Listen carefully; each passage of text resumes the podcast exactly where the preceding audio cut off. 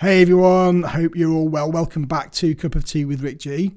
Today I wanted to do a little soundbite on dealing with negativity and negative people that surround us on a daily basis. Now, I think it's fair to say we all have negative people in our life negative people surround us on a daily basis, and whether that's people from the office or people that you spend most of your time with in your peer groups, people that are actually a part of your immediate family. It could even be your spouse or your partner or a parent. You know, these are people that just want to moan, they just want to vent, they just want to complain, and they never stop to ask about you. They never ask how your day's going, how your work is going, or they never compliment you on one of your achievements. And these are people that are just literally interested in themselves. We've all got them. Every person could probably relate to this right now. So, how do we deal with this? Because this can have serious detrimental effects on our health. And research has shown that even a small amount of negative brain activity can weaken our immune system. Negative attitudes can also affect our brain's ability to reason and it can affect our intelligence.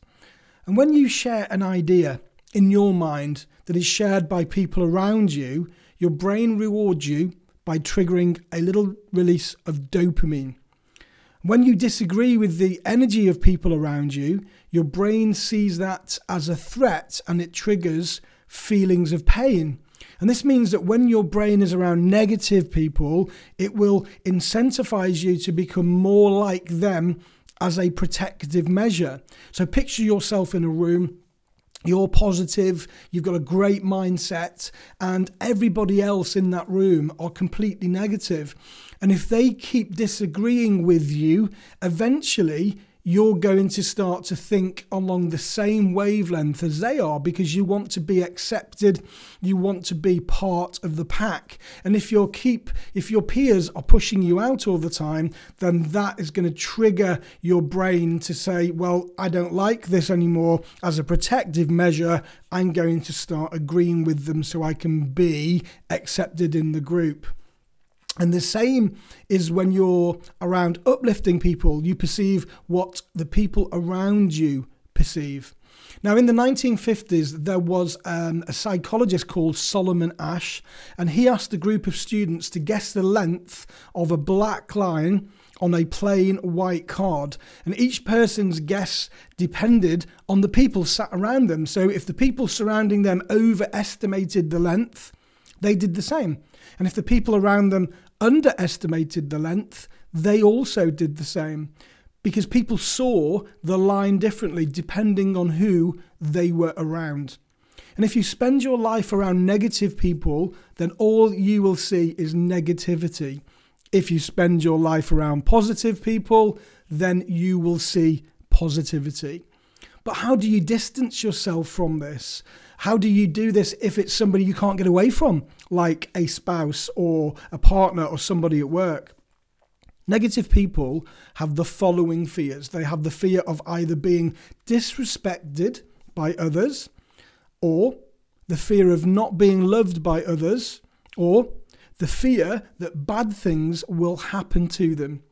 So, the way to get around this, if you can't get away from that person, for every one person in our lives that bring us down, we need three people to lift us up. And that will get the balance right for you and still bring you into that positivity. Negativity has never got us anywhere. So let's try to help lift each other up and more importantly, lift yourself up. And don't forget, there is positive in everything. And I know that some people will say, How can you find positivity in disasters and death? When I was in the police, I worked with a gentleman, his name was Huey. And unfortunately, Huey's son, who was about 14, died in his arms of cancer. And at the funeral, the funeral was um, packed. It was absolutely rammed to the rafters. There were people outside. You couldn't get in there. And Huey delivered this most amazing, tear jerking speech about his son. And he had a complete grin on his face. Well, not a grin, but happiness on his face all the way through. And at the end, I said to him, Huey, I can't imagine what you're going through now. I can't, I can't begin to to think about what your mindset's like and, and the negative thoughts you must be having and, and the sadness. And he said, Rick, I don't have any sadness. He said, All I have is happiness because my son is now with God. And all I want to do is be with God. How could I possibly be sad? And I thought, wow, that is just, if you can find positive in that, then that is a benchmark I've taken with me throughout ever since I've I had that conversation with him. I mean, what an absolute role model. And I don't know whether I would feel the same in that circumstance, but if he can do that, it just goes to show you can find positivity in absolutely anything you do.